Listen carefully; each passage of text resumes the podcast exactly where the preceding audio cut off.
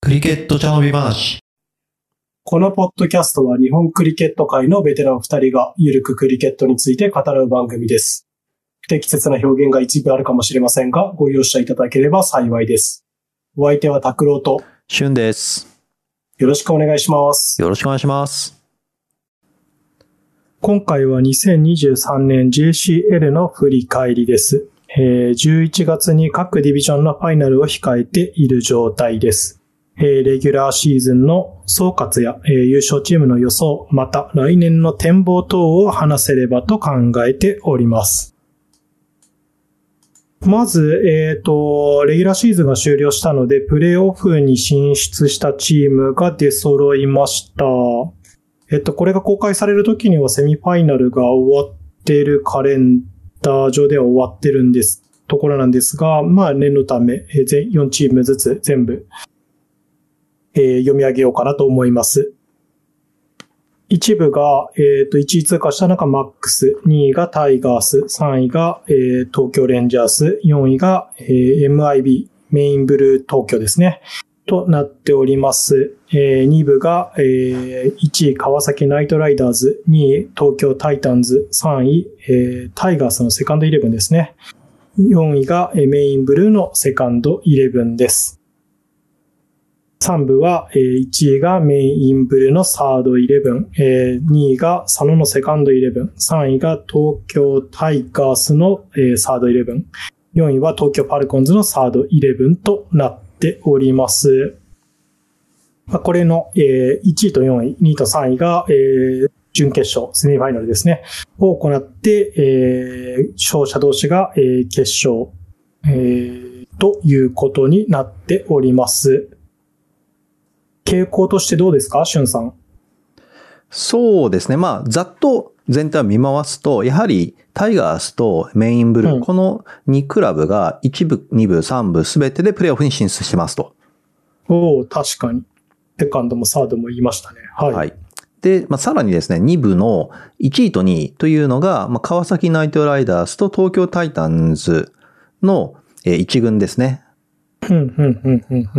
はい。まあ、この2チームは一番最近、あのー JCL に加入したということなので、まあ、3部からスタートだったんですけども、うん、まあ、そういうこともかん、えー鑑みて、えー一軍が、えーと上がってきたと。まあ、実力で、そのね、2チームとも一部に来年入りそうなんで、うん、うん。はい、ということですね。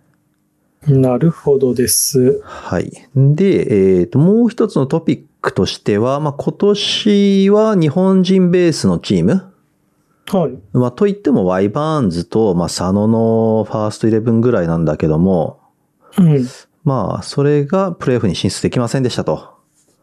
うん、確かに。いうことですね。なんで、まあ、その、えー移民ベースのチームと、それから日本人のスキルのギャップがまたちょっと、えー離れつつある年だったかなというふうに感じました。なるほど。うん、うん、うん。まあ、確かにね。はい。はい。で、で、えっ、と、まあ、さらに、あの、まあ、ここはちょっとね、内部事情になっちゃうんで、あんまり、あんまりこう深くは言えないんだけども、はい。えっ、と、運営、それから、その、運えっ、と、体制うとん。いうのがやはりしっかりしているチーム。はい。うん。えーあとはそのスポンサーをね、たくさん確保できているチームというのが、まあ、実力的に、えっ、と、ついていってるなというふうに感じました。なるほどです。はい。うん、うん。まあ、そのスポンサー確保というのは、要はその収入が増えるので、うん、その会費をタダにしたりとか、うん。あとは、まあ、選手と、えっ、とね、まあ、プロ契約ではないけども、インセンティブうんを出せるというような仕組みを持っているチームですね。うん。はい。まあ、らこの何ラン以上打てばとか、うん。あとはバンダリを打つたびにとか、うん。まあそういったような細かな内容があって、うん。で、そのためにお金を出せるチームうん。ということですね。なんで、まあね、あの、おあの、俺の所属してるアドレも、うん。まあスポンサー収入っていうのがもうほぼない、ほぼ、まあ一切ないか、一切ないんで、すべはいてそのメンバーから徴収している会費で賄ってるんだけども、うん。やっぱりね、その、たまに、えっ、と、パキスタン人とかが、おうんそっちのクラブ入りたいんだけど、みたいなことを言って、うん。で、実際にその会費とかを言うと、そこすげえ高いね、みたいな。うん。うん。そう、他の〇〇っていう、一部の〇〇ってチームと〇〇ってチームは、会費ね、ほぼほぼなくて、ユニフォーム支給だったよ、みたいなうん。うん。うんことを言ったりしてたんで、ああ、やっぱりそこら辺で、ね、やっぱりその、年会費とかは変わんないわけだから、うん。うん。うんうん。そこら辺でうまくクラブの方で収入を確保してるのかなとかね、思ったり。なるほどです。まあ、我々、我々というか、私が所属しているクラブもですが、はい。はい。自分たちで払ってるので、うん、おその、お金がタダになるようなクラブはよくわかんないですが、うん。噂はちょいちょい聞きますよねっていうとこですね。そうだね。だからまあ、うんね、それでも、ね、一部の上位常連のマックスはすごいなとは思う。けども、うんまあ、それとね、同時に、いつまでそれが 続けられるのかなっていう、その、持続可能な実力ではないなっていうのは、ちょっとやっぱ思うね。そうですね。うんなんか何、何回かマックスでプレイした、してうまいねって言ってた選手が、うん。次の年から、まあそのお金が潤沢なチームに移籍してみたいな人もよく見ますし、うんうんうんはい。持続するのは難しいかもしれないですね。ねえ、まあ、はいまあまあ、そうだね。まあちょっとその、そこら辺の話についてはまた後で、えっ、と、お話しできればなと思います。なるほどです。はい。で、えっ、とね、もう一つのトピックとしましては、ちょっとね、個人的に面白かったのが、うんうん。えっ、と、予選の、予選ラウンドの最終戦、つまりプレイオフがかかった、えーラウンド。はい。はい。まあ、ここで、えっ、と、どこだっけな。佐野かな？佐野の、佐野ファーストイレブンの方で、はい。えっ、と、アジア競技大会を終えて、一時日本に戻っていた、うん。えっと、山本レイク選手とか、うん。あとデクラン鈴木選手とかが佐野で出てましたと。うーん。で、二人ともね、バリバリの主力じゃない？まあ確かに。そうそう。で、代表の試合も欠かさず毎回出てるような選手ですしね。そうそうそうはいそうそう。で、ね、その、海外ベースの選手が、まあ、国内リーグで出るときって、大体その、なんだっけな、調整目的とか、うん。あとは、えっ、と、クラブ、クラブ強化？クラブ強化とか普及とかって、まあ、どういう意味かっていうと、まあ、ちょっとその、うん。えー戦力的に劣っているチームうん。とかに、えっ、と、アロケーションして、うん。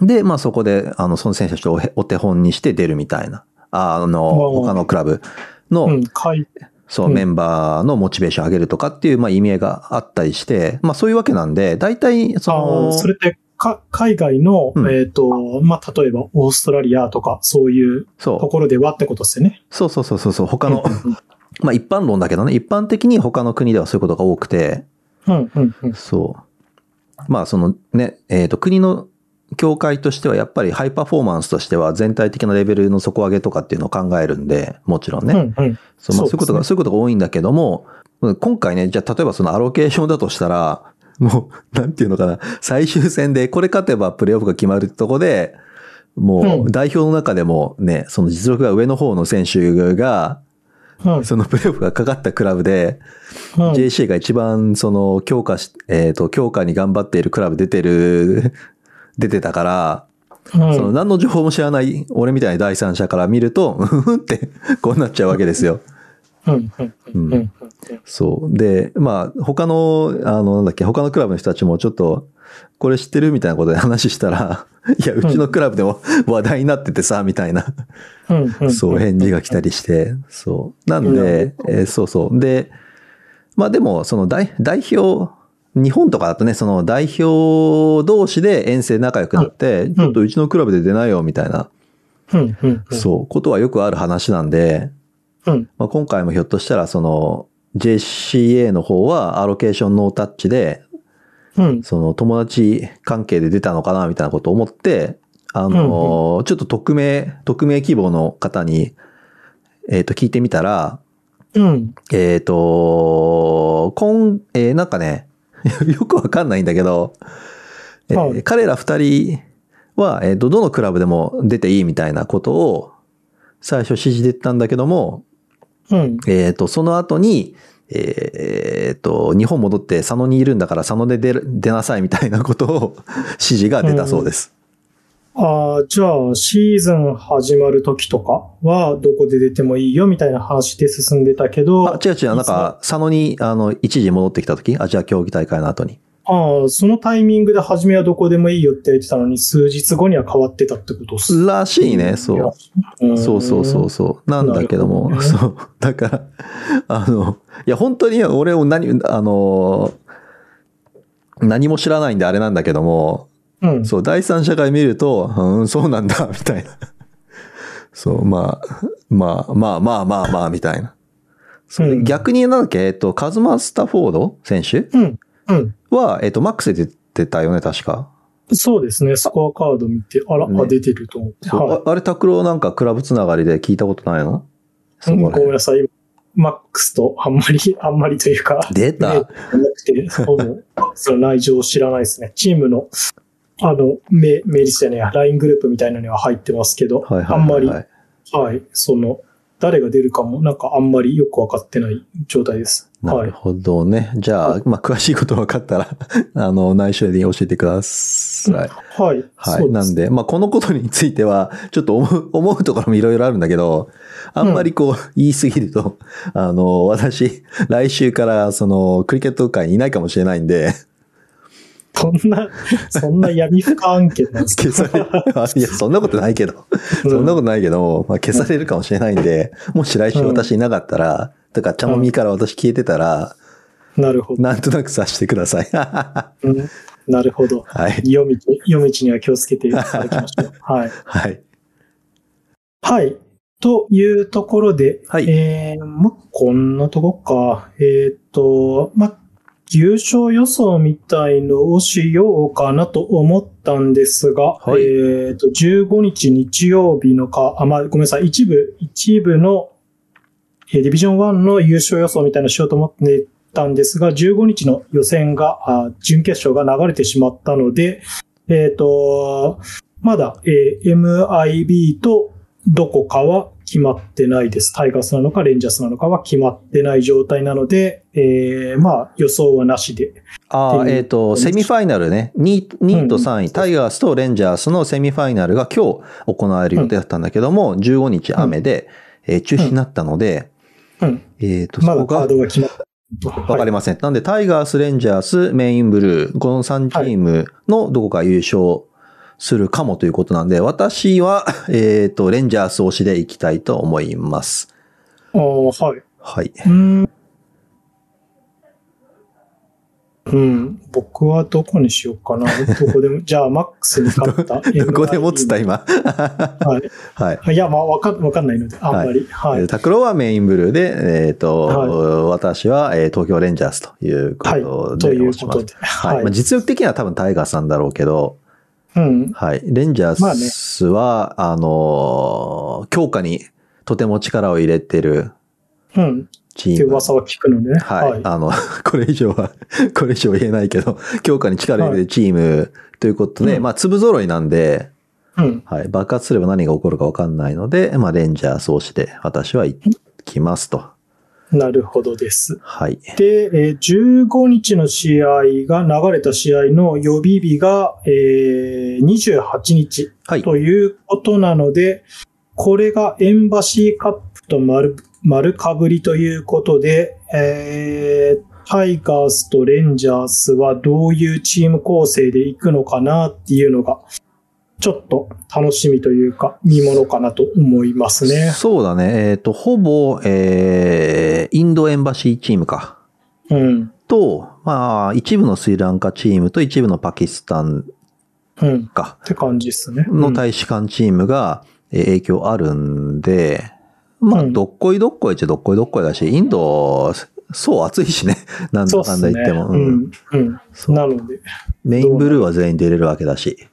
うん。うん。はい。メインブルーが、うんもう、えっ、と、インド大使館チームに属してる人が多いのかなって感じですかね。そうそうそうそう。2部のね、KKR、川崎ナイトライダーズとかも、普通にインド大使館出る人たくさんいるんで、う。うん。うん。ううんん、まあ、まあ、まあ、決勝進出は硬いような感じはするけどね。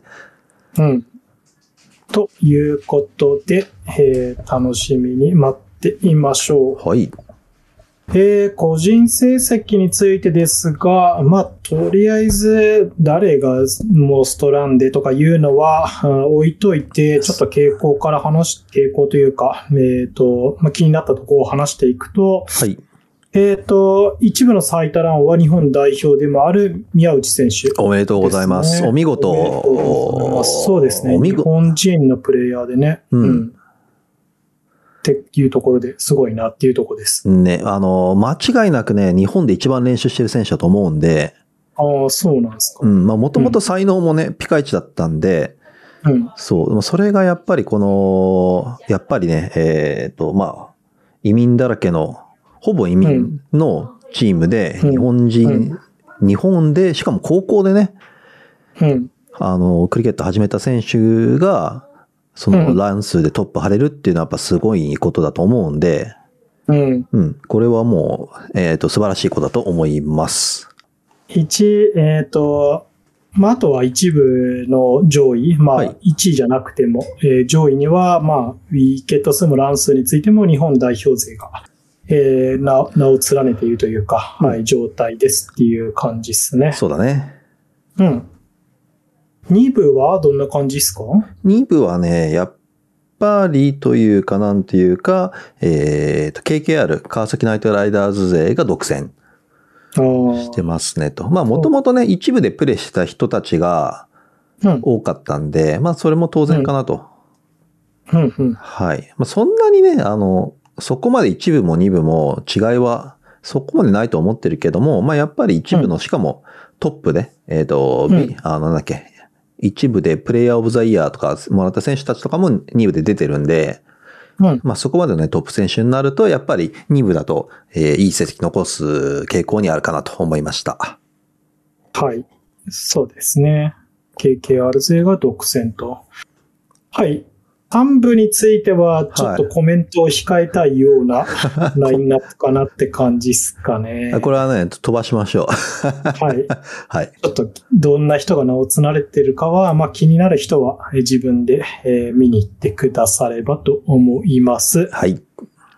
はい。えー、じゃあ、これからは、どうなっていくのか。まあ来年以降って感じですかね。はいそうだね。まあ、あのーさ、さっきの、えっ、と、成績発表の前にもい、えっ、と、話したことではあるんだけども、うんうんその、えークラブの会員所属している選手で活躍している選手たちに、まあ、お金払ったりとか、クラブ費免除したりとかっていうインセンティブを設けたりして、うん。まあ、多分ね、お金はその中でも一部だと思うんだよね。うん。なんだけども、いろんな方法で、そのリクルーティング、うん。まあ、選手の引き抜き、引き抜きであれ、まあ、政治力で、うん政治力で選手をアロケーションすることであれ、うん。えーまあ、それだけリクルーティングを頑張って、えー優勝しようと思わせるほど JCL の価値が固ま高まってきたっていうことなんだよね。逆に言うと。うん。なるほどね。うんだから、その、な、えっ、と、別にそのルールに反してるわけじゃないからさ。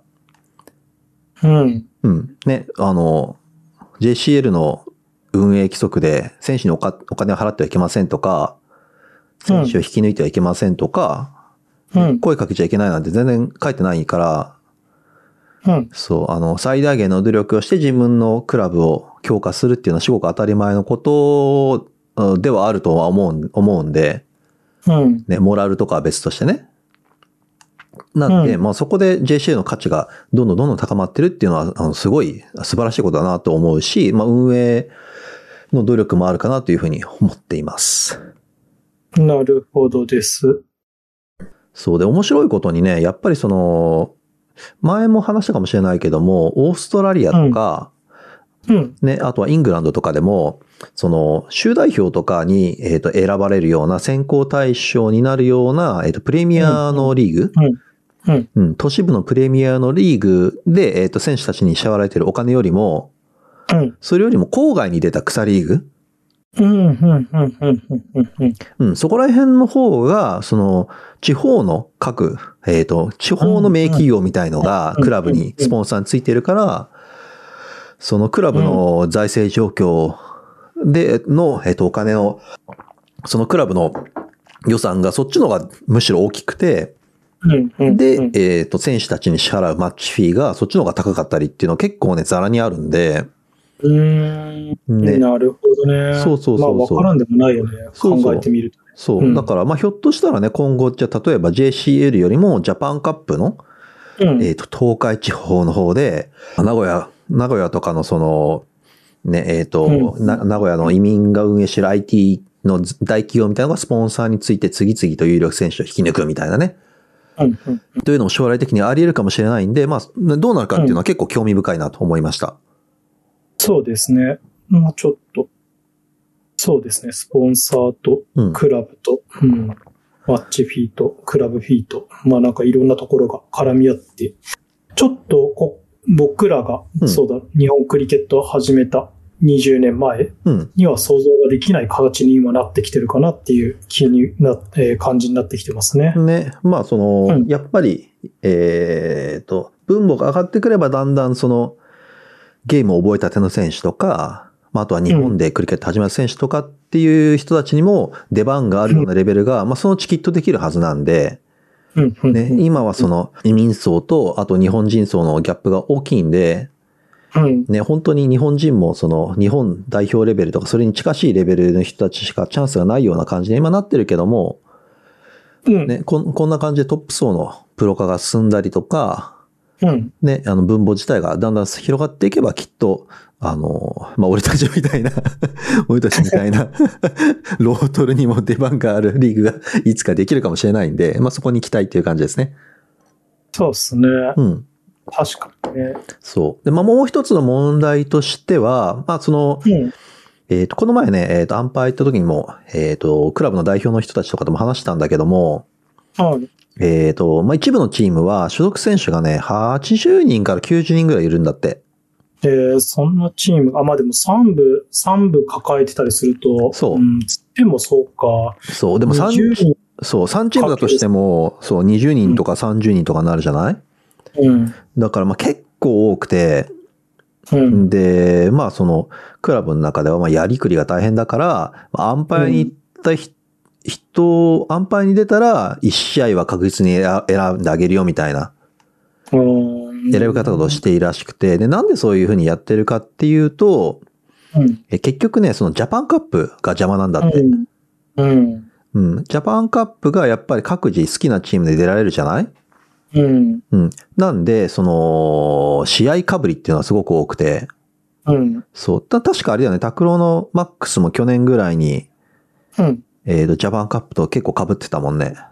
そうですね。結構大事なカードで、うんえー、ジャパンカップと被って人が足りねえとか、主力選手がどう、どっちに出るんだみたいな。うん。ちょっとゴダゴダ、ゴダゴダっていうか、まあ、そういう議論がありましたね。ね。はいまあそうなっちゃうよね。その、うん。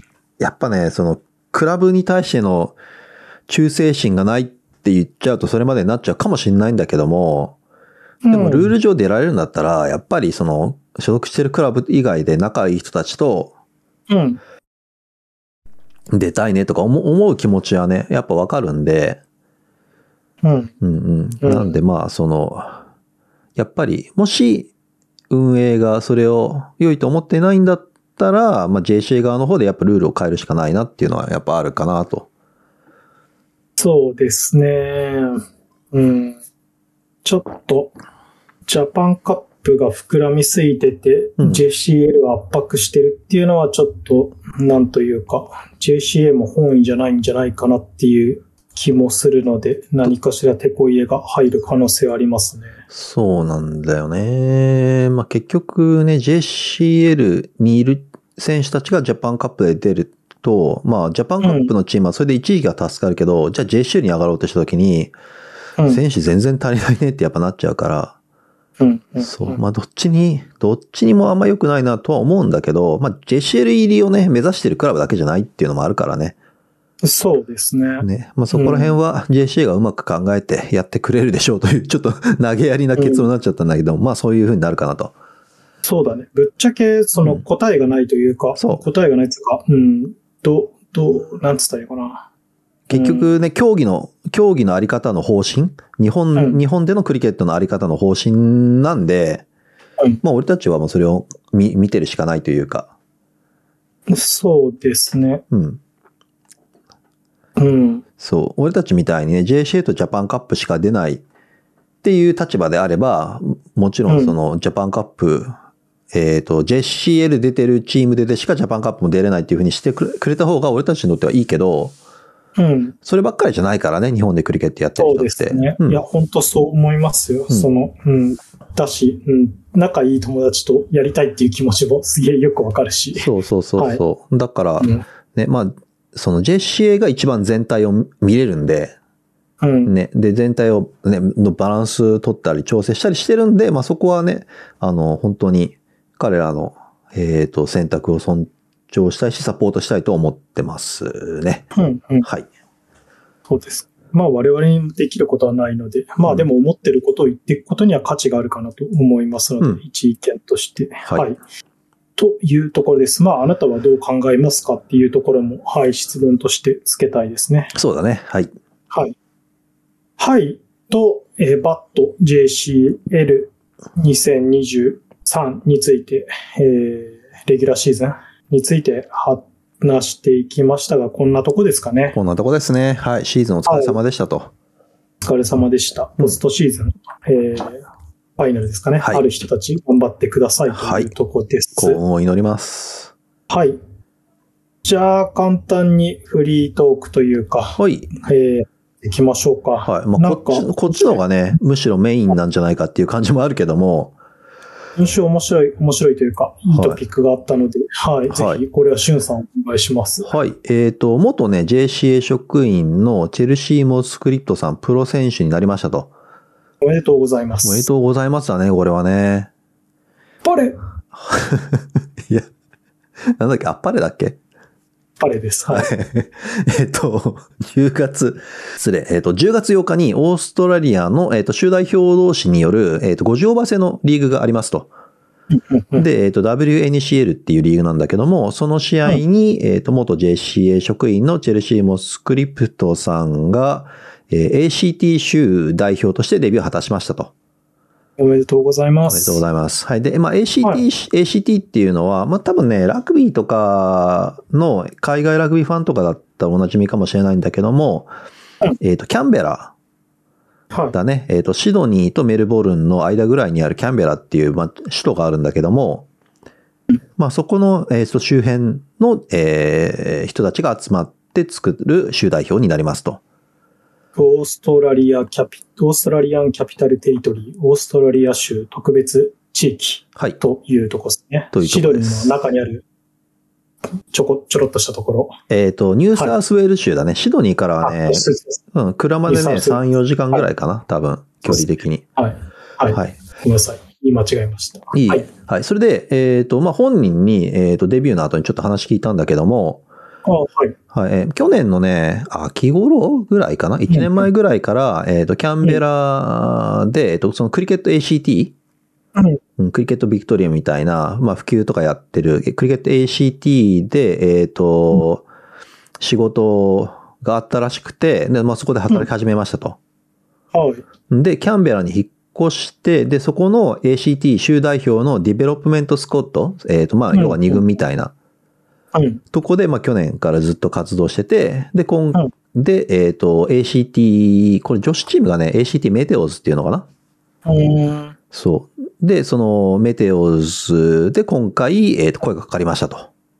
うん。そういうことですね。で、えっ、と、まあね、この、それがどれだけそういうことかっていうと、はいえっ、と、今 WNCL って州代表7チームはい。まあ、この ACT とかの他にも、まあ、おなじみのビクトリア州とか、ニューサースウェール州とか、うん。うん。まあ、それらの、えっ、と、州7チームぐらいが集まってやってるチームで、で、もちろんオーストラリア代表とかもバリバリ出てますと。うん。うん。うん。というリーグなんで、まあね、よく考えたら、その、オーストラリアの女子選手トップ100、トップ200ぐらいには入ってないとうん、スタメンで出るにはノーちゃんなんで、そうっすよね。うん、す、すごいよねっていう、単純に。すごい。うん。超すごい。うんね、まあ、女子のね、競技人口ね、10万人じゃ効かないだろうから、そうですね。そのうちの200って考えるとね。ね、トップオブトップっていうことなんで、まあ、まあすげえなと。ピラミッドの頂点ですね。本当に。ね。うんなんで、まあその、彼女は、えっ、と、確か日本の女子代表のね、スコットにも一時期、うんうんえっ、と、名前が出てて、確かね、あと半年とか1年ぐらいで、えっ、と、3年、三年居住の資格満たして日本代表としても出れたみたいな、そうですね。そう、ことを言ってたんで、まあね、よく考えるとね、あの、そんな選手と身近でプレーできてたからすごいなっていうね、改めて思いました。うん。まあ見てて明らかにうまいですからね。そうなんだよね。レベル違ったよね。やっぱうん。バッティングもボーリングも。うん。はい。で、えっ、と、まあ、ちなみに、えっ、と、州代表ということなんで、まあ、要はプロ、プロ契約ですと。で、まあ、どれぐらいね、ぶっちゃけ給料あるのと、うん。皆さんも気になることだと思いますと。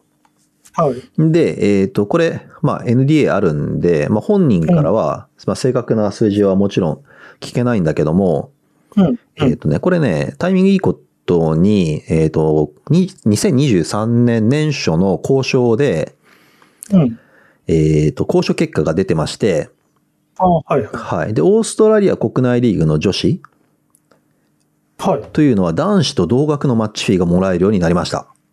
すごい。はい。で、まあ、仕組みから言うと、まあ、基本契約がまずありますと、年間の。はい。 contract 的な？そう、年、えっ、と、まあ、プロ野球の契約更改みたいな感じだね。はい。多分それが一番イメージに近い。それが基本給としてもらえて、はい。で、さらに試合に出れば出るほど、試合ごとに、えーいくらですっていうふうにもらえます。うーん。はい。で、えー出来高？そう。まあ、出来高かな。出来高、マッチフィーだね。マッチフィー。なはい。うんマッチフィーがもらえますと。で、まあ、これを交渉で男子と同額に一気に引き上げられたんで、うん。えーとうんマッチフィーだけで言うと、オーストラリアの女子プロスポーツで、えーダントツで最高額になってます。うん。うん。うん。うんで大体ね、3倍から4倍ぐらい。うん。他のスポーツの平均の3、4倍ぐらいってことですね。はい。大体。うんはい。で、えーじゃあ例えば一例として、うん今回の WNCL の50オーバー、うん。それから、えっ、と、WBBL。これはね、州代表とは違ってフランチャイズなんだけども、うん20オーバー制のリーグがありますと。うんで、ここで両方の契約を結んで、うん。かつ、えー全試合スタメンで出ま出てマッチフィーをもらったとすると、平均給与が、えー15万ドル。うん。で、これは去年、去年同じえーことをすると7万ドルだったんで、もう倍じゃないですか。一気に倍になってて、す、すげえなっていう。すごい。そう。で、ちなみに、えっ、と、オーストラリアの女子スポーツで他でプロになっているのは、例えばネットボール。はい。それから、えーえーと、AFL、えっ、と、OG ルール。OG フットボール。ルール。はい。はだと、あそこはね、平均給与が3万ドルから4万ドル。うん。うんまあ、つまり、オーストラリアで住むとしたら、えー他に仕事をしてないとやっていけないぐらいそうですね。の給料で、ということなんで、まあ、これね、今回の給料、えっ、と、平均で15万ドルなんで、そうですね。そう、まあ、それだとね、フルタイムでやっていけるし、えっ、と、マッチフィーもこれね、えっ、と、リンクのとこ、後で貼っとくけども出てるんだけども、マッチフィーも最低2000ドル？うーん。うん。な、うん。なってるんで、まあ、これでね、あの、1ヶ月4試合出たらそれだけで8000ドルになるんで、そうですね。そうそう、もうそれだけでもやっていけるぐらいもう、えっ、と、そうね。そう、給料もらっていけることになるんで、えーまあ、これだけあればクリケットをフルタイムできるし、現に、はい。現にこの ACT の州代表のキャプテン、はいもう去年ぐらいから、まあ、これだったらフルで、えっ、と、できるねっていうことで、あの、仕事を辞めてるそうです。うん、うん、うん、うん。ということなんで、そう、まあうんそうなると、まあ、これに近い給料は支払えるインドとか、うんあとイングランド。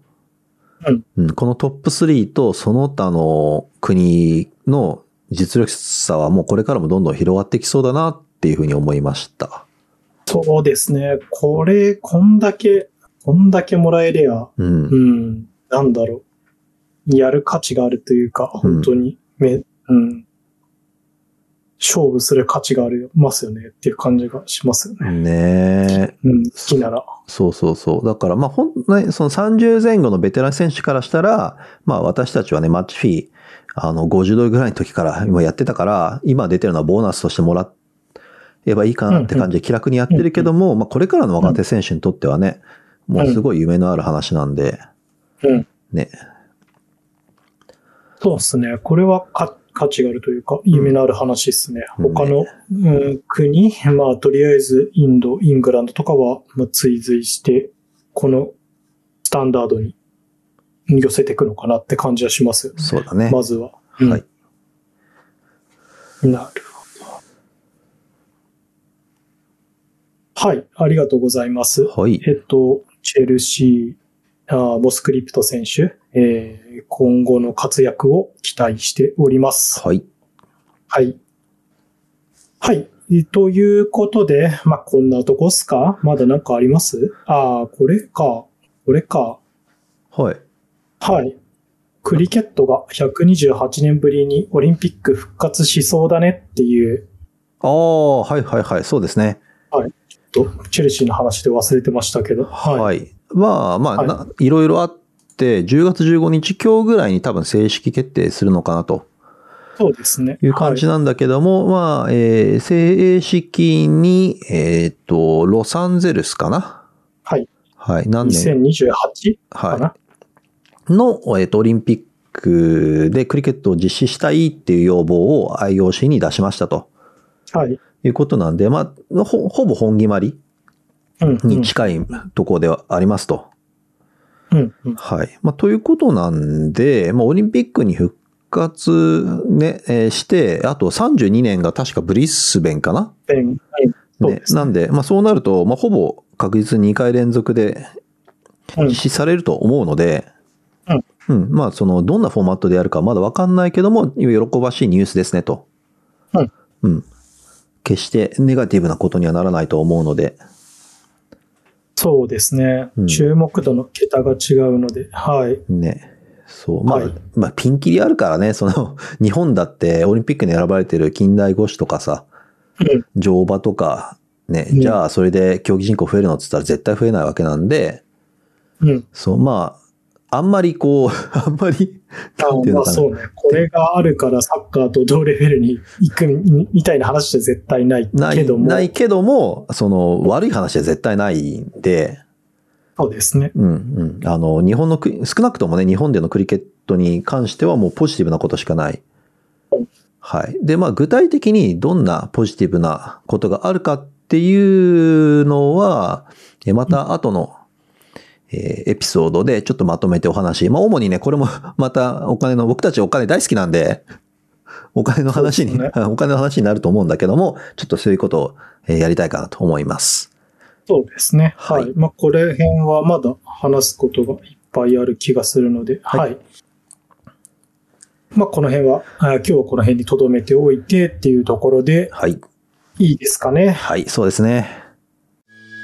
各種 SNS で配信や我々の活動に関する情報をお知らせしております。ぜひフォローをお願いします。補足ブログも細々とやっておりますので、興味のある方はアクセスしてみてください。各エピソードは毎週金曜日に配信していきます。試合や練習に向かう途中にぜひお聞きください。それではまた次のエピソードでお会いしましょう。さようなら。さようなら。